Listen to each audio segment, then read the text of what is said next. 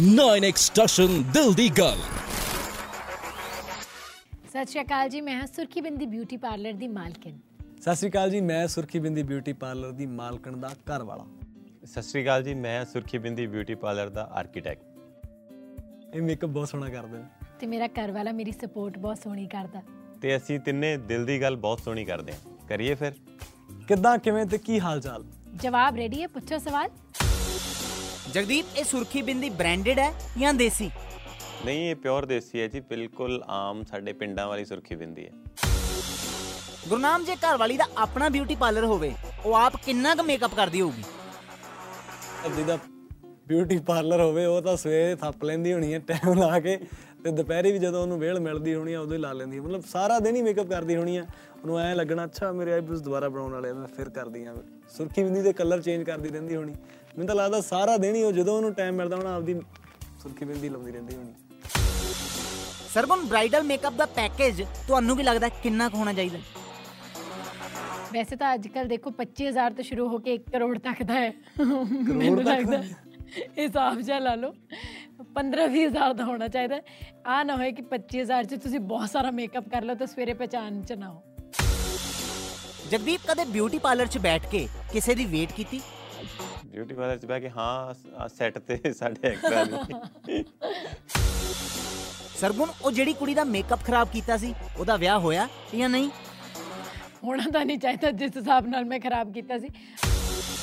ਸਰਗੁਣ ਕਿਸੇ ਸਟੋਰ 'ਚੋਂ ਟਰਾਈ ਕਰਨ ਦੇ ਬਹਾਨੇ ਕਦੇ ਲਿਪਸਟਿਕ ਲਗਾ ਕੇ ਨਿਕਲੇ? ਮੈਂ ਤਾਂ ਹਰ ਵਾਰੀ ਆਹੀ ਕਰਦੀ ਆ ਟਰਾਈ ਕਰਨ ਦੇ। ਬਹਾਨੇ ਕੀ ਮੈਂ ਤਾਂ ਲਿਪਸਟਿਕ ਬਹੁਤ ਜਲਦੀ ਖਾ ਹਾਂ ਆਪਣੀ।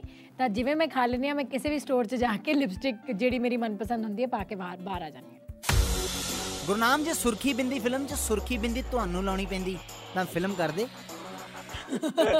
ਨਹੀਂ ਯਾਰ ਜੇ ਮੈਨੂੰ ਲਾਉਣੀ ਪੈਂਦੀ ਨਾ ਸੁਰਖੀ ਬਿੰਦੀ ਤਾਂ ਮੈਂ ਬਿਲਕੁਲ ਫਿਲਮ ਨਾ ਕਰਦਾ ਸਰਗੁਣ ਸੱਚੀ ਸੱਚੀ ਦੱਸਿਓ ਬਿੰਦੀ ਜ਼ਿੰਦਗੀ 'ਚ ਕਿੰਨੀ ਕੁ ਵਾਰੀ ਲਾਈ ਹੈ? ਮੈਂ ਬਹੁਤ ਵਾਰੀ ਲਾਈ ਹੈ ਬਿੰਦੀ ਪਤਾ ਨਹੀਂ ਲੋਕੀ ਮੈਨੂੰ ਇੰਨਾ ਸਵਾਲ ਕਿਉਂ ਪੁੱਛ ਰਹੇ ਨੇ। ਬਹੁਤ ਵਾਰੀ ਲਾਈ ਹੈ ਬਹੁਤ। ਗੁਰਨਾਮ ਕਦੇ ਕਿਸੇ ਕੁੜੀ ਨੂੰ ਬਿੰਦੀਆਂ ਦਾ ਪੱਤਾ ਲੈ ਕੇ ਦਿੱਤਾ? ਨਾ ਨਾ ਨਾ। ਨਹੀਂ ਨਹੀਂ ਹਾਂ ਲੈ ਕੇ ਦਿੱਤਾ ਆਪਦੇ ਮੰਮਾ ਲੈ ਕੇ ਦਿੱਤਾ। ਗੁਰਨਾਮ ਤੁਹਾਨੂੰ ਕੀ ਲੱਗਦਾ ਬਿਊਟੀ ਪਾਰਲਰ ਖੋਲਣ 'ਚ ਕਿੰਨਾ ਕੁ ਖਰਚਾ ਆ ਜਾਂਦਾ? ਮੈਨੂੰ ਲੱਗਦਾ ਯਾਰ 5-6 ਲੱਖ ਰੁਪਏ ਦਾ ਲੱਗ ਹੀ ਜਾਂਦਾ ਹੋਣਾ। ਅੱਜ ਕੱਲ ਜਗਾੜ ਮਹਿੰਗਾ ਬਹੁਤ ਆ ਨਾ ਮੇਕਅਪ ਵਾਲਾ। ਗੁਰਨਾਮ ਛੋਟੇ ਹੁੰਦਿਆਂ ਕਦੇ ਕਿਸੇ ਕੋਲੋਂ ਸ਼ਗਨ ਲੈਣ ਲਈ ਲਿਟ ਲਿਟ ਕੇ ਰੋਏ ਹੋ?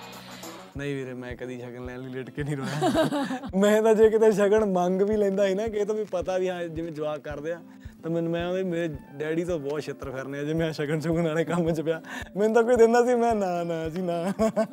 ਇੱਕ ਮੂੰਹ ਮੇਰਾ ਡੈਡੀ ਵੱਲ ਹੁੰਦਾ ਸੀ ਵੀ ਜੇ ਮੈਂ ਫੜ ਲਿਆ ਨਾ ਇਹ ਘਰੇ ਜਾ ਕੇ ਬਹੁਤ ਕਟਾਪਾ ਹੋਊਗਾ।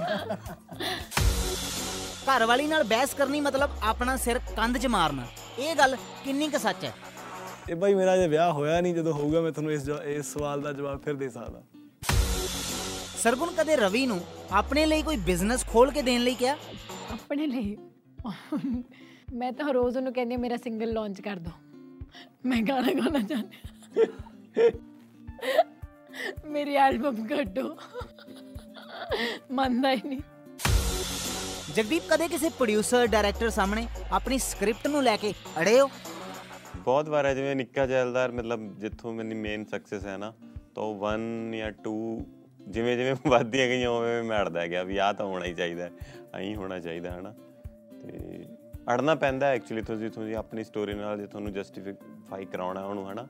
ਕਈ ਚੀਜ਼ਾਂ ਲਈ ਤੁਹਾਨੂੰ ਸਟੈਂਡ ਲੈਣੇ ਪੈਂਦੇ ਆ, ਜਿਵੇਂ ਕਿਸਮਤ 'ਚ ਵੀ ਟ੍ਰੇਨ ਵਾਲਾ ਸੀਗਾ, ਤਾਂ ਮਤਲਬ ਕਿ ਟ੍ਰੇਨ ਇੱਕ ਇੱਕ ਥੋੜੇ ਜਿਹੇ ਗਾਣੇ ਲਈ ਟ੍ਰੇਨ ਮੰਗਵਾਉਣੀ ਪ੍ਰੋਡਿਊਸਰਾਂ ਲਈ ਬਹੁਤ ਵੱਡੀ ਗੱਲ ਸੀ। ਬਟ ਆਪਾਂ ਅੜੇ ਕਿ ਨਹੀਂ ਵੀ ਟ੍ਰੇਨ ਚਾਹੀਦੀ ਹੈ। ਗੁਰਨਾਮ ਤੁਹਾਨੂੰ ਕੀ ਲੱਗਦਾ ਡਾਇਮੰਡ ਦੀ ਝਾਂਜਰ ਦਾ ਰੇਟ ਕਿੰਨਾ ਕੁ ਹੋਊਗਾ? ਯਾਰ ਡਾਇਮੰਡ ਦੀ ਝਾਂਜਾ ਦਾ ਰੇਟ ਅੱਡ ਅੱਡ ਮੈਂ ਅੱਡ ਅੱਡ ਥਾਵਾਂ ਤੋਂ ਪੁੱਛਿਆ ਇੱਕ ਨੇ ਕਿਹਾ 18 ਲੱਖ ਦੀ ਆ ਇੱਕ ਨੇ ਕਿਹਾ 5 ਲੱਖ ਦੀ ਹੈ ਕਿਸੇ ਨੇ 2.5 ਲੱਖ ਦੀ ਵੀ ਕਿਹਾ। ਉਹ ਡਿਪੈਂਡ ਕਰਦਾ ਵੀ ਤੁਸੀਂ ਕਿੰਨੇ ਡਾਇਮੰਡ ਲਵਾਉਣੇ ਆ ਉਹਦੇ 'ਚ। ਉਹ ਐਨੇ ਤਾਂ। ਜਗਦੀਪ ਇਸ ਫਿਲਮ ਦੇ ਵਿੱਚ ਸੁਰਖੀ ਬਿੰਦੀ ਯਾਨੀ ਮੇਕਅਪ ਦਾ ਬਜਟ ਵਧਿਆ ਕਿ ਨਹੀਂ?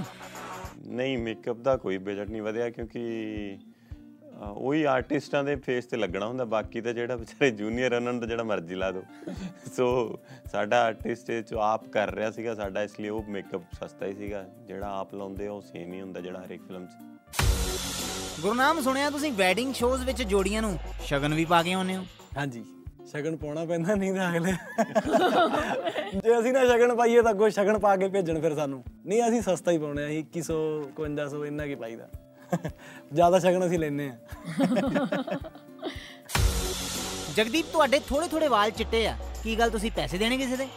ਨਹੀਂ ਪੈਸੇ ਤਾਂ ਨਹੀਂ ਦੇਣੇ ਪਰ ਲਿਖਦੇ ਲਿਖਦੇ ਹੋ ਗਏ। ਦਿਮਾਗ ਬਹੁਤ ਲਾਉਣਾ ਪੈਂਦਾ ਸੋ ਹੋ ਗਏ। ਸਰਗੁਣ ਡਾਕਟਰ ਨੇ ਮਨਾ ਕੀਤਾ ਤੁਹਾਨੂੰ ਟਰਾਲੀ 'ਚ ਬੈਠਣ ਲਈ। ਫਿਲਮ 'ਚ ਤੁਹਾਡੀ ਡਿਸਕ ਹਿੱਲੀ ਹੋਈ ਹੈ।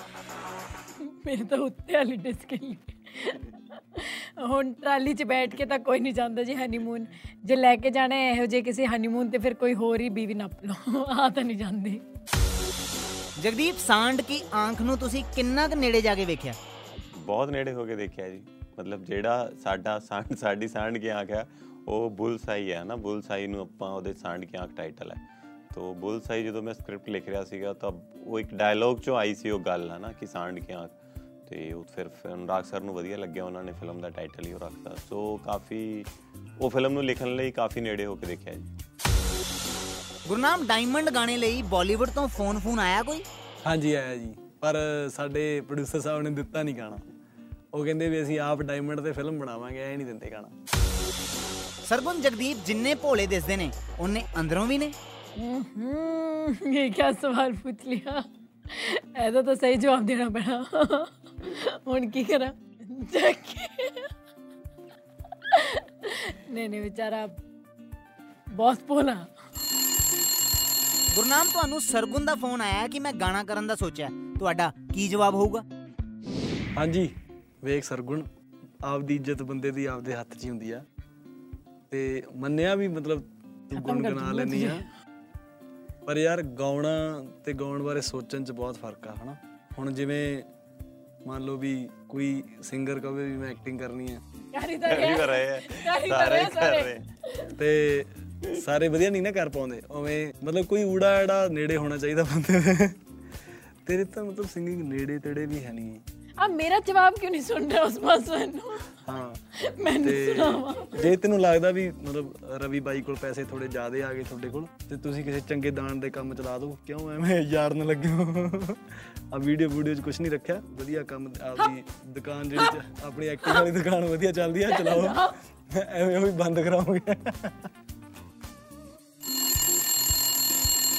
ਸਰਗੁਣ, ਤੁਹਾਨੂੰ ਐਮੀ ਵਿਰਕ ਦਾ ਫੋਨ ਆਇਆ ਕਿ ਸਰਗੁਣ, ਇੱਕ ਹਾਰਰ ਫਿਲਮ ਸ਼ੁਰੂ ਕਰਨੀ ਆ ਪੁੱਠੇ ਪੈਰਾਂ ਵਾਲੀ ਚੜੇਲ ਦਾ ਕਰੈਕਟਰ ਕਰੇਂਗੀ। ਹਾਂਜੀ, ਐਮੀ। ਆ ਤਾਂ ਬਹੁਤ ਸੌਖਾ ਯਾਰ ਮੇਰੇ ਲਈ। ਤੁਹਾਨੂੰ VFX ਵੀ ਯੂਜ਼ ਨਹੀਂ ਕਰਨਾ ਪੈਣਾ।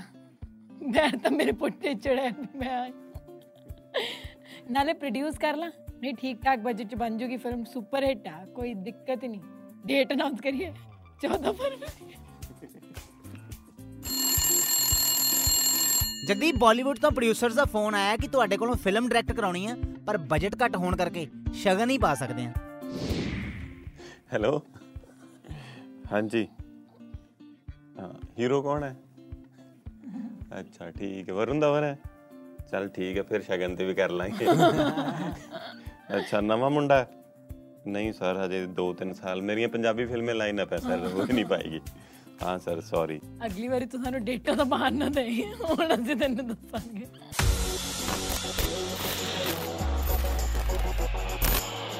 ਨਾਈਨ ਐਕਸਟ੍ਰੈਸ਼ਨ ਦਿਲ ਦੀ ਗੱਲ